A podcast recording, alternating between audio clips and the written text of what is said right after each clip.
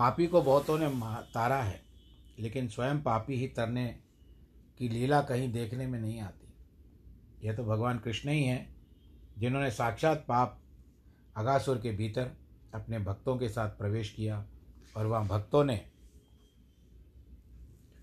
श्री कृष्ण श्री कृष्ण की ध्वनि मचाई तथा श्री कृष्ण की चरण धूली जब पड़ी, स्वयं पापी होने पर भी, पाप होने पर भी पाप नहीं रहा, शुद्ध हो गया। शुद्ध होकर के वो परमेश्वर में मिल गया क्योंकि यहाँ पर आप जैसे हम पहले विचार करते हैं कि सबसे पहले आई थी पूतना। पूतना भले किसी भी उद्देश्य से आई हो, मारने के उद्देश्य से आई हो, परंतु उसकी मृत्यु के बाद उसकी मुक्ति हो गई।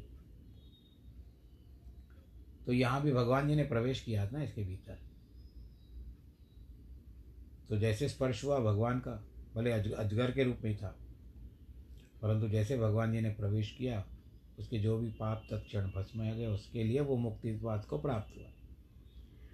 उस समय सृष्टि में ऐसा महोत्सव मनाया गया कि उसकी ध्वनि ब्रह्मलोक में जा पहुँची।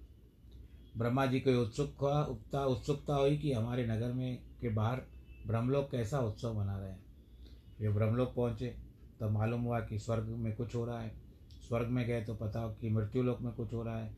मृत्युलोक में आए तो मालूम हुआ कि व्रज में वृंदावन में कुछ हो रहा है तो इतनी वाइब्रेशन थी कि वृंदावन में जो कुछ उत्सव होता और नगाड़ा या ध्वनि बजती, ढोल बजता, कुछ भी बजता, वो सीधा स्वर्ग तक आवाज़ आती थी उसकी। बोल कृष्ण कन्हैया, लाल की जय। फिर जब वृंदावन के बारे में पता चला, इसीलिए श्री कृष्ण ने पापी की मुक्ति करके असंवैधिक असंवैधानिक कृत्य कर डाला यह आश्चर्य हुआ उन्हें। ब्रजवासी बहुत दिनों तक उस मरे हुए अजगर के चाम से खेलते रहे।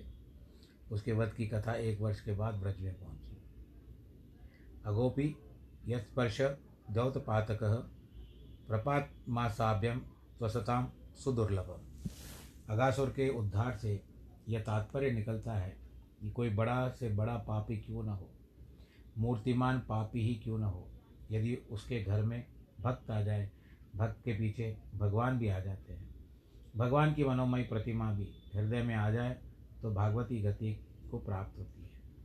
फिर भगवान स्वयं आ जाए तो कहना ही क्या? यह भगवान स्पर्श की महिमा है, इसमें आश्चर्य की कोई बात नहीं है। यह सब चरित्र सुनकर राजा परीक्षित ने मन में बड़ी उत्सुकता पैदा की। ऐसा कैसे हो सकता है? उन्होंने पूछा, महाराज, आपके वर्णन अभी अभी आपने वर्णन किया कि अगासुर की जो मृत्यु थी, हुई। भगवान श्री कृष्ण ने उसको मार उनको मार, उसको मार दिया। मुक्ति का, मुक्त पदवी को प्राप्त करवा दिया। तो ये तो समाचार तुरंत जाना चाहिए, ये तो सब क्योंकि वृंदावन की बातें हैं ये। तो उसके लिए एक वर्ष की क्या आवश्यकता हो गई कि ये समाचार जो है व्रज में जो गया, एक वर्ष के बाद गया। बोल कृष्ण का नया लाल की, ऊपर के ओट आकाश में, नीचे के ओट धरती पर उसकी जीप सड़क सरी की मालूम पड़ती थी। उसके मुँह में बड़ी भारी दुर्गंध और वायुक्त वायु निकल रही थी। ग्वाल बालों ने उस अजगर को देखा तो विचार किया कि वृंदावन में कोई खास जगह है जो अजगर की तरह मालूम पड़ती है। वो बेचारे भोले भाले थे। इस प्रकार ग्वाल बाल जो थे, अजगर के साथ उसकी उत्प्रेक्षा करने लगे। कहने लगे, यदि हम इसमें घुस जाएँ तो क्या हमको खा जाएगा? ग्वाल बालों की दृष्टि तो थी कृष्ण की ओर वे हँसते हुए बोले, ताली पीटते हुए अजगर के मुँह में घुसने लगे। कृष्ण ने कहा कि हाय, हमारे ये सखा ग्वाल बाल समझते तो ही नहीं है। झूठ मूठ अजगर की उत्प्रेक्षा करते हैं, समझते हैं कि वो अजगर है। वो बना बनावटी अजगर है, परंतु ये तो सचमुच अजगर है। इधम मिथोत्मज भाषितम। अब तो जब तक भगवान ग्वाल बालों को रोके, तब तक सब दौड़ते हुए अजगर के मुख में चले गए। लेकिन अभी अपना उसने मुँह बंद नहीं किया था। यह सोचकर कि जब कृष्ण घुस जाएँगे, तब मैं अपना मुख बंद करूँगा। भगवान ने विचार किया कि दीन दयाल, दीन ग्वाल बाल, दीन यानी बेचारे, ग्वाल बाल मेरे हाथ से निकलकर मौत के ग्रास में कैसे चले गए? मुझे क्या करना चाहिए? अतः उन्होंने निश्चय कर लिया कि जहाँ मेरे भक्त होंगे मैं वहाँ ज़रूर जाऊँगा। मेरे भक्त चाहे अजगर के मुँह में हो, चाहे पाप के मुँह में हो या नरक में हो, लेकिन जो जहाँ पहुँच जाएँगे, वहाँ मैं उनकी रक्षा करने के लिए ज़रूर जाऊँगा। बोलो कृष्ण कन्हैया, लाल की जय। तज ज्ञातवा विषतुंड शेष दृक घरी ही उस समय अशेष दृक भगवान ने शेष की ओर नहीं देखा। वे बोले, उस समय तो शेष के वंश में हमारी लड़ाई हो रही है, अतः उनकी ओर देखने की ज़रूरत नहीं है। यह निर्णय करके श्री कृष्ण उस अजगर के रूप अगासुर के मुँह में घुस गए। बोल कृष्ण कन्हैया लाल की जय जब देवताओं ने यह दृश्य देखा तो महा हाहाकार होने लगा। डर गए सब लोग। कोई कोई देवता हा हा हु हु करके गंधर्वों को बुलाने लगे। कहने लगे, संगीत का ऐसा तान छोड़ो छेड़ो कि अजगर मोहित हो जाए और कृष्ण का कोई अनिष्ट न करे। किंतु जब कंस ने सुना कि कृष्ण अजगर के पेट में चला गया है तो उसने एकदम से बहुत खुशी मनाई। इधर भगवान ने देखा कि अजगर तो सबको चूर चूर कर देगा। इसीलिए उसके गले तक पहुँच गए। वहाँ उस उन्होंने अपना रूप बड़ा करना आरंभ कर दिया। अजगर की प्राणवायु तक रुक गई। जब अजगर की प्राणवायु ने देखा कि मेरे द्वार तो श्री कृष्ण ने रोक रखा है। वाय, वापस हवाई नहीं जा रही है मेरे शरीर में। तो श्री कृष्ण के प्रवेश द्वार को ब्रह्मरंध फाड़ कर निकल गई। मूर्धनम विनिष्पाट्य। अब भगवान ने अपने दृष्टि से सभी ग्वाल बालों को जीवित कर दिया। फिर उनके साथ स्वयं भी निकल आए। अजगर के शरीर में एक ज्योति निकली। वो सारी दिशाओं को प्रकाशित करती हुई आकाश में स्थित हो गई। बोल कृष्ण कन्हैया, लाल की जय। जब भगवान प्रकट हुए तो वह ज्योति उनके भीतर लीन हो गई। देवता लोग देखते रह गए। बड़ी विलक्षण घटना घटित हुई। थी लेकिन इससे विलक्षण और क्या बात हुई? क्योंकि पापी की अंतर ज्योति है, वह तत्व भगवान से पृथक नहीं है। ज्योति मिलनी होगी तो पापी की, जैसे शिशुपाल की भी ज्योति निकल करके भगवान जी से मिल गई थी। यह लीला किसी भी अवतार में दिखाई नहीं पड़ती है। हरिओ हरि ओ हरि ओ गुरुर्ब्रह्मा गुरुर्विष्णु गुरुर्देवो महेश्वरः। गुरुर्साक्षात् परब्रह्म। तस्मै श्रीगुरवे नमः। विघ्नेश्वराय वरदाय सुरप्रियाय लम्बोदराय सकलाय जगद्दिताय नागाननाय श्रुतियज्ञविभूषिताय, गौरीसुताय गणनाथ नमो नमस्ते। नाहं वसामि वैकुण्ठे, योगिनां हृदयेन च, मद्भक्तां यत्र गायन्ति तत्र तिष्ठामि नारद। जिस घर में हो आरती, चरण कमल चितलाय कहाँ हरि वासा करे, ज्योत अनंत जगाए। जहाँ भक्त कीर्तन करे, बहे प्रेम दरिया। तहाँ हरि श्रवण करे, सत्यलोक से आए। सब कुछ दीना आपने, भेंट करूँ क्या ना? नमस्कार की भेंट लो, जोड़ू मैं दोनों हाथ, जोड़ू मैं दोनों हाथ, जोड़ू मैं दोनों हाथ। शान्ताकारं भुजगशयनं पद्मनाभं सुरेशं, विश्वाधारं गगनसदृशं मेघवर्णं शुभाङ्गम्। लक्ष्मीकान्तं कमलनयनं योगिविरदानगम्यं। वंदे विष्णुं भवभयहरं सर्वलोकैकनाथं मङ्गलं भगवान् शम्भो, मङ्गलं भगवान् विष्णु, मङ्गलं गरुडध्वज, मङ्गलं पुण्डरीकाक्ष, मङ्गलाय तनोहरि। सर्वमङ्गलमाङ्गल्ये शिवे सर्वार्थसाधिके, शरण्ये त्र्यम्बके गौरी। नारायणी नमोऽस्तु ते। नारायणी नमोऽस्तु ते। नारायणी नमोऽस्तु ते। श्रीकृष्णगोविन्द हरे मुरारे, हे नाथ नारायण वासुदेव श्रीकृष्णगोविन्द। हरे मुरारे, हे नाथ नारायण वासुदेव हे नाथ नारायण वासुदेव श्रीनाथ नारायण वासुदेव हे नाथ नारायण वासुदेव श्रीनाथ नारायण वासुदेव श्रीकृष्णगोविन्द हरे मुरारे, हे नाथ नारायण वासुदेव हे नाथ नारायण वासुदेव हे नाथ नारायण वासुदेव नारायणं नमस्कृत्यं नरं चैव नरोत्तमं देवीं सरस्वतीं व्यास ततो जयमुदीरये कृष्णाय वासुदेवाय, हरे परमात्मने प्रणतक्लेशनाशाय, गोविन्दाय नमो नमः। सच्चिदानन्दरूपाय, विश्वोत्पत्त्यादिहेतवे, तापत्रयविनाशाय श्रीकृष्णाय वयं नुमः। यं प्रव्रजन्तमनुपे तमपेतकृत्यं द्वैपायनो विरह कातर आजुआवः पुत्रेति तन्मयतया तर्वो विनेदुस्तं सर्वभूतहृदयं मुनिमानतोऽस्मि। मुनिमानतोऽस्मि। मुनिमानतोऽस्मि।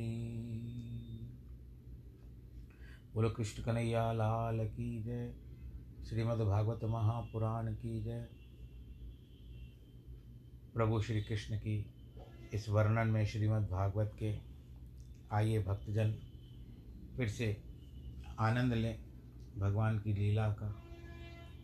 सुखदेव जी महाराज कहते हैं, परीक्षित, एक दिन श्री कृष्ण के मन में आया कि हम वन में भोजन करेंगे। उसके अनुसार कार्यक्रम निश्चित हो गया। श्री कृष्ण भगवान जो है, वे भावना अमृत वर्णन आता है।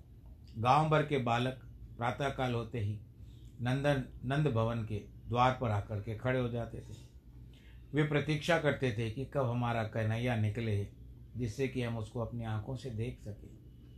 मैया अपने लाला का, श्याम सुंदर को पहले नहलाती, वस्त्र पहनाती बाल संवारती, बड़े बाल थे ना, चंदन लगाती, दूध पिलाती, तब उसको घर के बाहर जाने के लिए भेजती थी लेकिन आज का दिन ऐसा निकला, जैसे महाप्रलय के अंत में प्रणव ध्वनि, जिसको ओमकार कहते हैं, उस ध्वनि से सृष्टि होती है, वैसे ही श्री भगवान ने सबसे पहले तैयार होकर अपने श्रृंगार से सोते हुए ग्वाल बालों को जगाया और सब श्रृंग स्रव से जगाया। तब ग्वाल बाल इकट्ठे होकर वन की ओर चलने लगे। आगे आगे चले बछड़े और पीछे पीछे ग्वाल बाल। आगे आगे गैया पीछे पीछे ग्वाल। आगे आगे चल गैया पीछे पीछे ग्वाल। बीच में मेरो मदन गोपाल हरी बीच में मेरो मदन गोपाल। छोटी छोटी गैया, छोटे छोटे ग्वाल।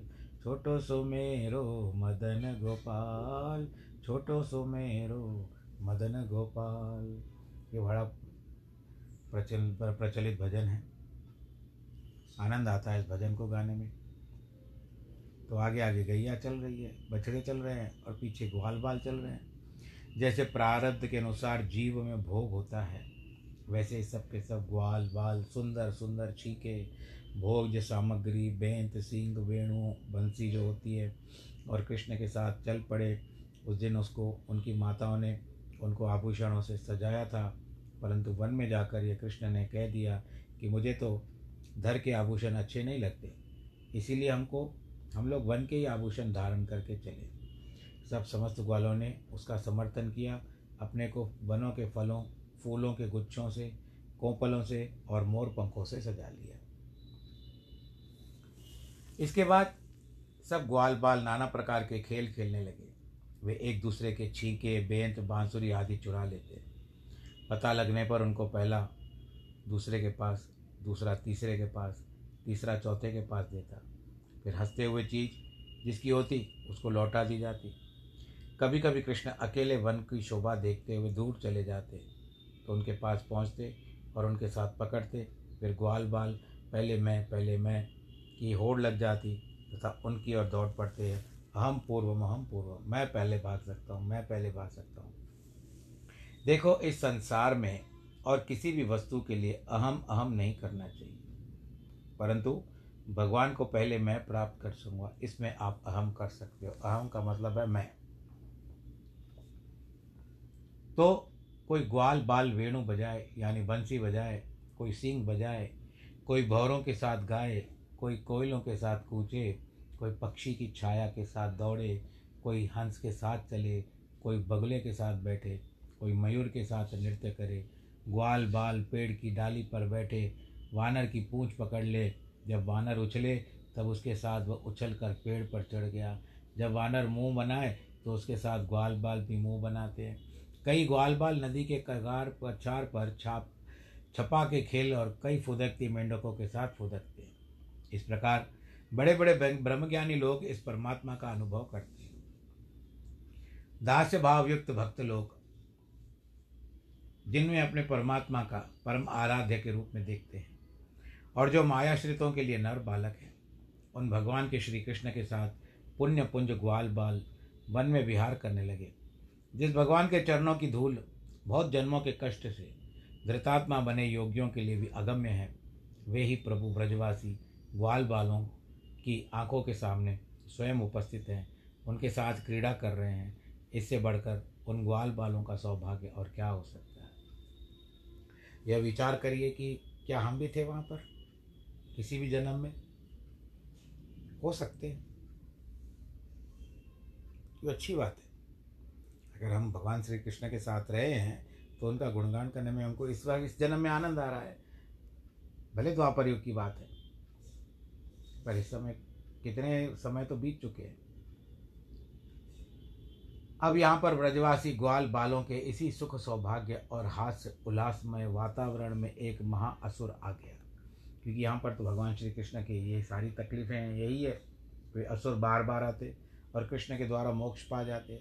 हो सकता है कि किसी जन्म में ये सारे असुरों ने कुछ ऐसे कर्म किए हो, जिस तरह से आपने यमला अर्जुन के बारे में सुना तो इन लोगों ने पूर्व जन्म में अवश्य कोई ऐसे बुरे कर्म किए होंगे, जो श्रापग्रस्त होकर के तत्पश्चात उनको यही वरदान मिला होगा कि द्वापर युग में नारायण भगवान का जो कृष्ण अवतार होगा, वहीं से, उन्हीं से तुम्हारा उद्धार होगा। तो अब अगासुर आता है। उस असुरासुर का नाम था अग। असुर का नाम अग और भगवान का नाम अगविद। ऐसा लीला दूसरे पुराणों में कम मिलती है।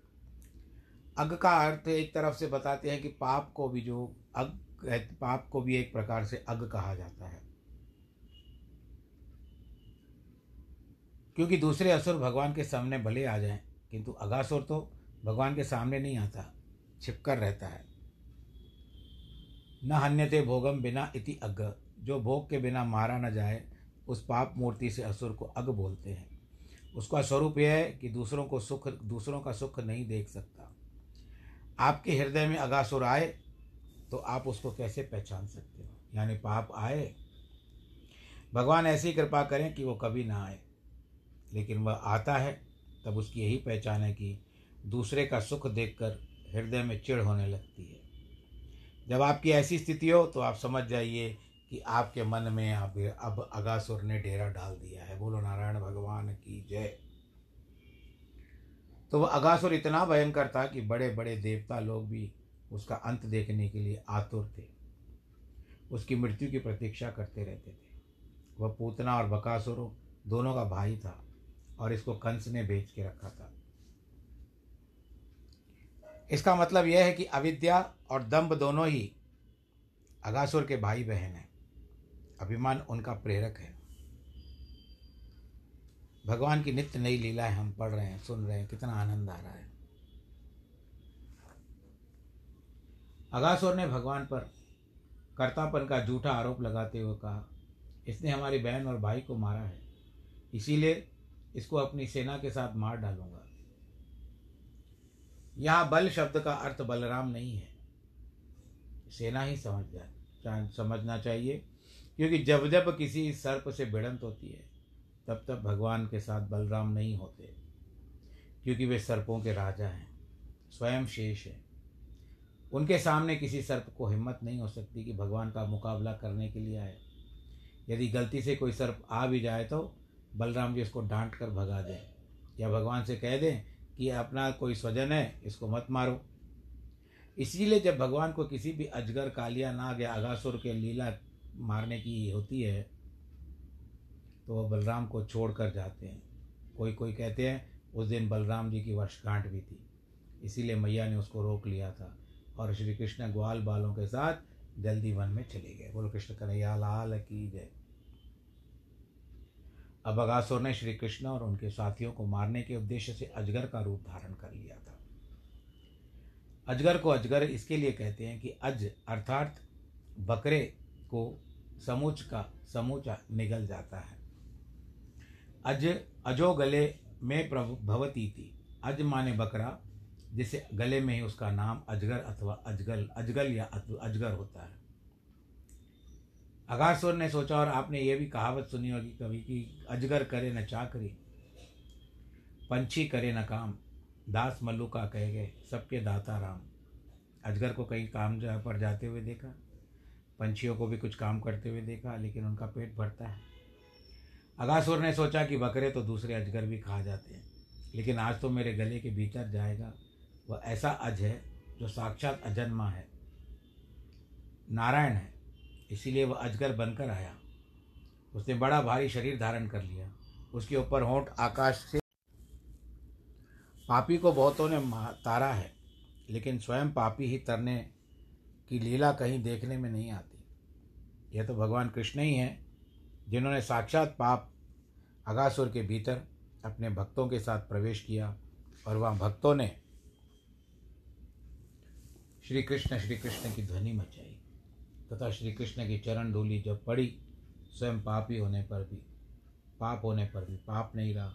शुद्ध हो गया, शुद्ध होकर के वो परमेश्वर में मिल गया। क्योंकि यहाँ पर आप जैसे हम पहले विचार करते हैं कि सबसे पहले आई थी पूतना पूतना भले किसी भी उद्देश्य से आई हो, मारने के उद्देश्य से आई हो, परंतु उसकी मृत्यु के बाद उसकी मुक्ति हो गई। तो यहाँ भी भगवान जी ने प्रवेश किया था ना इसके भीतर। तो जैसे स्पर्श हुआ भगवान का, भले अजगर के रूप में था, परंतु जैसे भगवान जी ने प्रवेश किया, उसके जो भी पाप तत्क्षण भस्म गए, उसके लिए वो मुक्ति को प्राप्त हुआ। उस समय सृष्टि में ऐसा महोत्सव मनाया गया कि उसकी ध्वनि ब्रह्मलोक में जा पहुँची। ब्रह्मा जी को उत्सुकता, उत्ता, उत्सुकता हुई कि हमारे नगर में के बाहर ब्रह्मलोक कैसा उत्सव मना रहे हैं। वे ब्रह्मलोक पहुँचे, तब मालूम हुआ कि स्वर्ग में कुछ हो रहा है। स्वर्ग में गए तो पता हो कि मृत्यु लोक में कुछ हो रहा है। मृत्यु लोक में आए तो मालूम हुआ कि ब्रज में, वृंदावन में कुछ हो रहा है। तो इतनी वाइब्रेशन थी कि वृंदावन में जो कुछ उत्सव होता और नगाड़ा या ध्वनि बजती, ढोल बजता कुछ भी बजता वो सीधा स्वर्ग तक आवाज़ आती थी उसकी। बोल, कृष्ण कन्हैया, लाल की जय।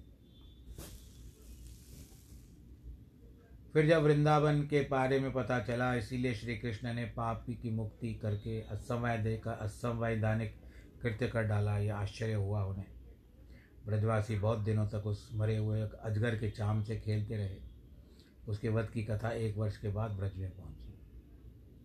अगोपी यस्पर्श दौतपातक प्रपात मासाभ्यम स्वसताम सुदुर्लभ अगासुर के उद्धार से यह तात्पर्य निकलता है कि कोई बड़ा से बड़ा पापी क्यों ना हो? मूर्तिमान पापी ही क्यों ना हो? यदि उसके घर में भक्त आ जाए, भक्त के पीछे भगवान भी आ जाते हैं। भगवान की मनोमय प्रतिमा भी हृदय में आ जाए तो भागवती गति को प्राप्त होती है। फिर भगवान स्वयं आ जाए तो कहना ही क्या? यह भगवान स्पर्श की महिमा है। इसमें आश्चर्य की कोई बात नहीं है। यह सब चरित्र सुनकर राजा परीक्षित ने मन में बड़ी उत्सुकता पैदा की। ऐसा कैसे हो सकता है? उन्होंने पूछा, महाराज, आपके वर्णन अभी अभी आपने वर्णन किया कि अगासुर की जो मृत्यु थी, हुई, भगवान श्री कृष्ण ने उसको मार उनको मार, उसको मार दिया मुक्ति का मुक्त पदवी को प्राप्त करवा दिया। तो ये तो समाचार तुरंत जाना चाहिए, ये तो सब क्योंकि वृंदावन की बातें हैं ये। तो उसके लिए एक वर्ष की क्या आवश्यकता हो गई कि ये समाचार जो है व्रज में जो गया, एक वर्ष के बाद गया। बोल, कृष्ण का नया लाल की